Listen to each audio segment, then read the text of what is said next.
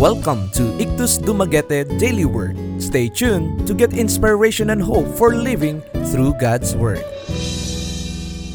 Today's devotional is taken from the book of 1 Thessalonians chapter 5 verse 19.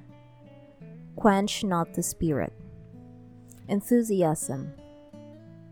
A characteristic of dead orthodoxy is a dislike of enthusiasm. If you like it in more biblical terms, I could put it like this It is to be guilty of quenching the spirit. To dislike enthusiasm is to quench the spirit.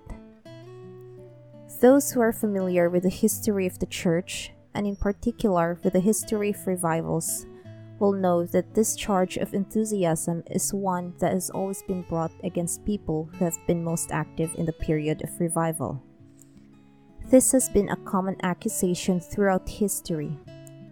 Read, for instance, the stories of men of the 18th century, a charge that George Whitefield constantly had to answer and rebuff at the hand of bishops was this charge of enthusiasm. They said, Look here, we're not objecting so much to your doctrine. It is the way you are preaching it, it is the way you are doing it. John Wesley was constantly charged in the same way, even by his own mother, Susanna Wesley. Why could he not preach like everybody else?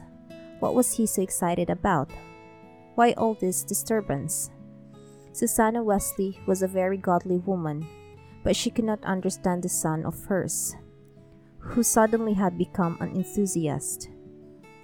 One of the things that comes out very clearly as you read the literature of the 18th century in terms of Christian church is that this charge was constantly brought forward.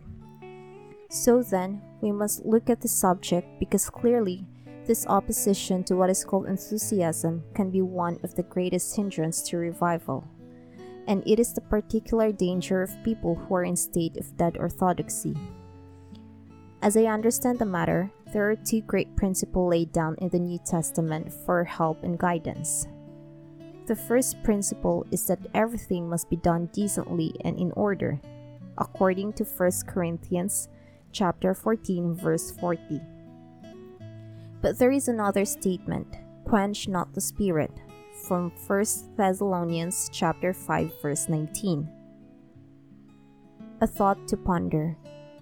To dislike enthusiasm is to quench the spirit. To know more, visit www.ikthusdumaguete.org or Facebook page Ikthus Dumaguete-IDNC.